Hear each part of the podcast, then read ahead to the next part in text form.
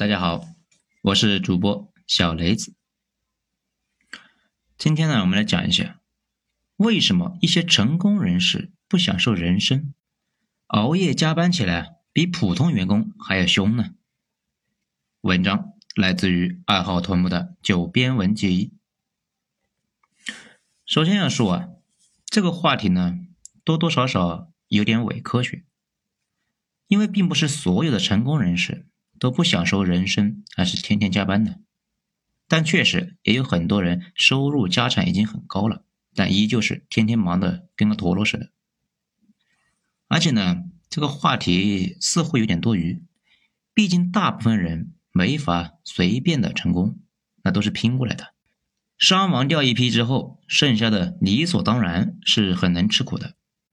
不过呢，咱们今天显然呢不想只聊一般的原因。咱们聊一点别人说的不多的，希望呢大家听完能够有点启发。首先，我们来讲虚妄的安全感。这个先说一下我经历的一件事情。我早年的一个兄弟之前呢被互联网大厂给赶了出来，他跟我说，在被赶出来之前，他一直以为自己很安全，项目按部就班的做，该干啥干啥。突然呢。有一天收到消息，说是产品线裁掉了，他们这些人全都被合并到另外一条生产线上去了。然后啊，问题就在这个合并上。合并之后，所有的员工到另外一条产线都要重新安排岗位。对于那些基层干编码的小伙伴来说呢，这个事本身就不是问题，在哪干哪都是干呢，无非就是换个坑嘛。最倒霉的呢，就是我这个兄弟，他们这种中层干部。众所周知啊，大厂里面什么都缺，但是唯独不缺领导，领导比公司的盆栽都多啊。所以他们这些领导呢，到了另外一条产线，那就比较尴尬呀。既没法让他们继续当领导，啊，毕竟人家也不缺领导嘛，也没法安排他们去编码，毕竟呢，这些做管理的多年不写代码。编码的水平就跟个大学生差不多，而且呢，让他们熬夜修 bug，他们的心态也不太好。不只是这个问题，他们管理层的工资要比基层高得多，公司不可能让他们拿着这么高的工资去做编码的工作，那这就尴尬了呀。后来呢，公司经过严肃的讨论，给了他们两条路：如果不降级。就去海外帮公司开疆扩土、扩展业务，比较艰苦，要离家，要承受巨大的压力。建议呢优先选择，要不呢就降级，去做基层员工，收入啊大幅削减，从基层干起，将来呢有管理岗位优先提拔他。啊，这个大厂的专业话术啊，跟每个人都说啊，你在你们这个阶层是靠前的，下次呢优先考虑你。并且啊，相信他的能力，在新的岗位上很快就会有突破啊！反正巴拉巴拉巴拉一大堆。我这个兄弟呢，就觉得气不过，既不想去海外，这毕竟年纪一大把了嘛，这又接受不了再回去写编码，就辞职了呀。辞职之后，震惊的慌了一段时间。后来呢，去了另外一个朋友的创业公司带团队，收入少了一些。这前段时间呢，吃饭他说了两件事情。第一件就是，咱们以前举的那个例子，美国那边啊，程序员故意不升级，也不涨工资，中国人呢趋之若鹜的管理层，他们死活不去啊，主要是因为公司出了问题，第一批裁的呢就是工资高、产出不明的管理层，而且管理层往往没有一个技术防身，被赶出来那就慌了一批啊。他以前没懂这个事情，现在突然明白了。第二件事呢，是他早年有一个机会啊，去创业公司，但是觉得创业公司不太安全，随时有可能就倒掉，缺乏安全感，那不如啊去大厂来的稳定。从事后的情况来看，大厂的岗位并不是稳定，而他呢，作为一个螺丝钉，不知道自己的产品在市场上的状态，自己因为无知而充满安全感。这个呢，也是我们今天要讲的故事。对于大部分人来说，都存在一个虚幻的安全感，觉得自己待在一个安全港里面，公司呢不会倒闭，岗位不会撤掉，市场非常稳定，每天呢起来之后就跟昨天差不多。真实的情况那不都是这样的吗？最起码一点，市场是不断波动的。公司在市场这个大海里面，就跟一叶扁舟航行在波涛汹涌的大海上一样。只是呢，站在甲板上的船长能够看到全景，并且知道明天可能是什么天气。他慌得要死，每天都觉得无比凶险。可是下边的人呢，反倒是充满了安全感。这个意义上讲呢，站得越高，看得越远，越慌越痛苦。因为呢，不只要关心业务怎么样。还要关心到期的债务怎么办？投放的广告有没有效果？是不是有强有力的竞争公司出现了？剩下的现金还能够撑多久？以及政策的变化等等等等。把这些事情呢考虑进去，基本就没人能够安心的睡得着。而恐惧啊，比其他所有的动机都能够让人充满动机。很多老板呢，看着是非常的光鲜。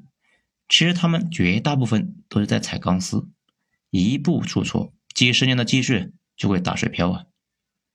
这种事情呢，这两年估计也都看到很多了。大部分老板的钱啊，在账面上的，张三欠我两个亿，我欠李四一个亿，他们两个呢对冲一下，我有一亿的资产。如果啊碰上今年这种百年一遇的大灾情，可能张三倒闭了。我就从资产一亿变成负债一个亿，好多老板呢，今年一夜之间就成了富翁，那就是这个问题。反倒是二代，他们普遍呢过得非常的爽，他们就跟基层的员工有点像，看不到全局，有一种虚妄的安全感。一代，他们呢往往是兢兢业业，加班加点。有一句话，咱们听了很多年了啊，所有生意都是一时的。这开始一一直不太明白，因为啊，那些持续了百年的企业有的是啊，为什么说生意都是一时的呢？看得多了，慢慢就明白了，确实是有些企业做了很多很多年，不过呢，都是一个动态的过程。诺基亚这个公司啊，到现在已经搞了有一百五十年了吧。以前呢是砍树的，后来造纸、橡胶制品、电缆、化工等等等等，再后来做手机、搞通信，还有其他的副业。副业跟主业之间那是变来变去。这个意义上说呢，每一个公司都是一艘啊特修斯之船，开出港之后没几天，修修补补就不再是以前那一艘了。腾讯、阿里。他们这些公司那也都是一样，其实啊都是一直变来变去。前段时间呢，跟阿里那一个做预言的小伙伴聊了一下，他说啊，大公司没有聚焦核心业务的，因为你自己都不知道你的核心业务能够持续多久。大家呢都是不断的开拓新战线，在各个方向上突破，哪个有进展就算哪个。每年浪费掉的钱那是不计其数啊！收购小公司，开发新产品，并且呢，随时准备变换赛道，或者脚踏好几条赛道。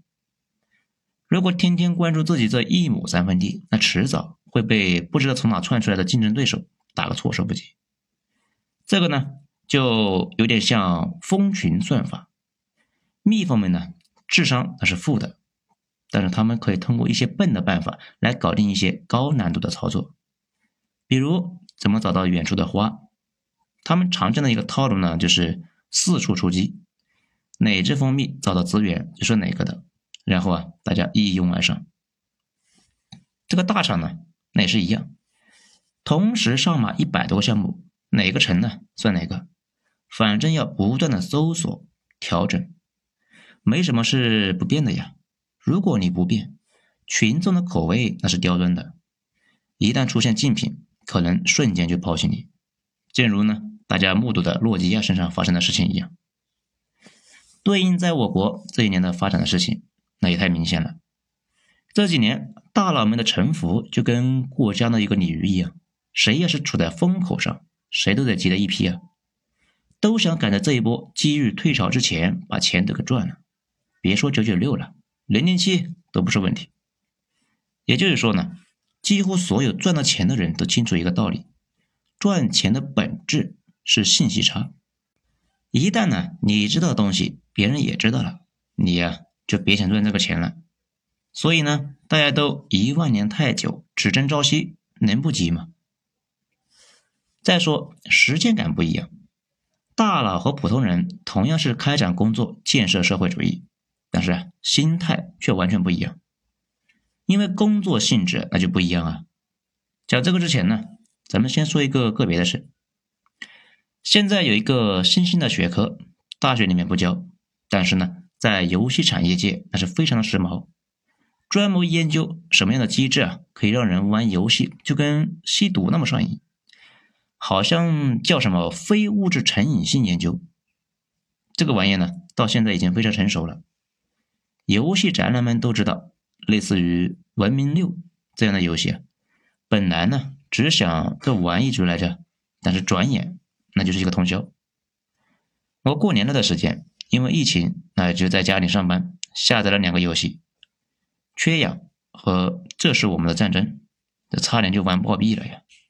尤其是那个破缺氧，甚至呢拿着个本子在那里算来算去，玩游戏都玩出了高考的题。最奇葩的呢是我同事，他手底下有个小伙伴熬夜玩缺氧，那进医院了，他就很不理解，觉得他小弟这大老爷们的一点都不成熟啊，就也去试玩了一下，结果呢有两周每天晚上玩到两三点钟，熬夜研究布水管。那不好好带小孩，倒垃圾、遛狗，这被他媳妇啊，那是一顿暴打，家庭都差点破裂了。如果大家有兴趣呢，可以去尝试一下这类的游戏啊，非常挑人，可能那都玩不进去，一旦进去了，就跟钓鱼、吸毒这没啥区别。那为什么这些游戏这么厉害呢？道理那也不复杂，他们呢仔细研究了人类底层固件里的基本逻辑。做出来东西啊，专门是直接刺激人体那些成瘾的按钮。比如，人类本身呢，对短期的一个刺激非常的敏感，所以呢，无论是游戏还是电影，甚至网文，都要千字小高潮，也就是网文行业里面的说的，没签个字就得搞出一个刺激玩意出来，不然呢，纯粹的平铺直叙，这没人看。电影呢，那也是。三分钟一个小高潮，游戏基本也是遵循这个逻辑，这就是为什么有的关卡小 boss 和大 boss 之类的统一元素。懂了这个逻辑呢，大家就知道看电影很爽，网文很爽，游戏很爽，教科书非常无聊，因为教科书啊没法做成前面那几种好玩的东东啊。此类呢还有有限挑战、短期刺激。及时反馈和随机奖励等东西，人呢对反馈有严重的依赖。做了一件事情，如果迅速有反应，就会触发奖励机制，就觉得哎呀非常过瘾。最明显的呢，就是这两年比较时髦的 LOL 和绝地求生，放个技能就能把对方给干死，或者呢远远的一枪爆头，都能够产生巨大的欢乐。这类的游戏。往往五百小时起步，也就是玩家不知不觉就能够在游戏里面泡五百小时以上，而且呢，做的事情稍微有点挑战性，大家玩游戏啊也就有了这种感觉。如果游戏本身挑战不足，很快就乏味了；如果呢太有挑战，就类似于《只狼》那种啊，受众那也不是太大，绝大部分的玩家都是云玩家。是说起来是一套一套的，那其实一刀都没砍过。现在呢，回到咱们的主题，如果你当上了大佬，手底下有了人，就有了选择和自主性，把不愿意做乏味的事情，那就外包给别人，专注做一点有挑战的事情，工作的性质那就变了，变得呢不再像社畜，反倒是有点像打游戏，刺激而且不乏味，而且赚钱多的时候啊。有点像玩吃鸡，枪枪爆头，那状态好的不得了。有良好的反馈，那就越玩越有。这个呢，也是为什么我们之前说的，创业是一条单行道，一旦开始创业，基本呢就回不了头了。因为那种紧张、刺激，自己做决定、决定自己收钱的欢乐，那成瘾性太大了呀。创业者们基本上不可能再回到格子间听别人的指令去做事情了。那么我们应该做点什么呢？其实啊，讲了半天，咱们也不是专门膜拜别人，而是说啊。了解了这个事情，对我们自己呢也非常有裨益。在我看来，有了一定的家底，依旧奋斗不止的，往往是一种船长思维，处在风口上，也意识到风险和机遇，并且呢去迎接挑战。人没有不喜欢挑战的，这个是基因里面决定的。大家都爱玩游戏，本质呢也是挑战适度。有些人呢觉得自己是咸鱼。大部分是不小心参加了难度过高的游戏，被打击了。这就比如，呃，我上次去玩了那个《只狼》，之后啊，就发誓这辈子都不再玩了。选择好难度，适当挑战，不断提升，谁都能有一个好结果。而且呢，我们经常也说，成年人知道了社会的真相之后，还是要早做准备，弄清楚哪些事是在为老板凑首付，哪些事是自己的首付。避免虚妄的安全感，平时呢就在生活中融入变化，反正吧不要虚，折腾起来。好了，今天咱们就讲到这里，精彩下次接着继续。我是主播小雷子，谢谢大家的收听。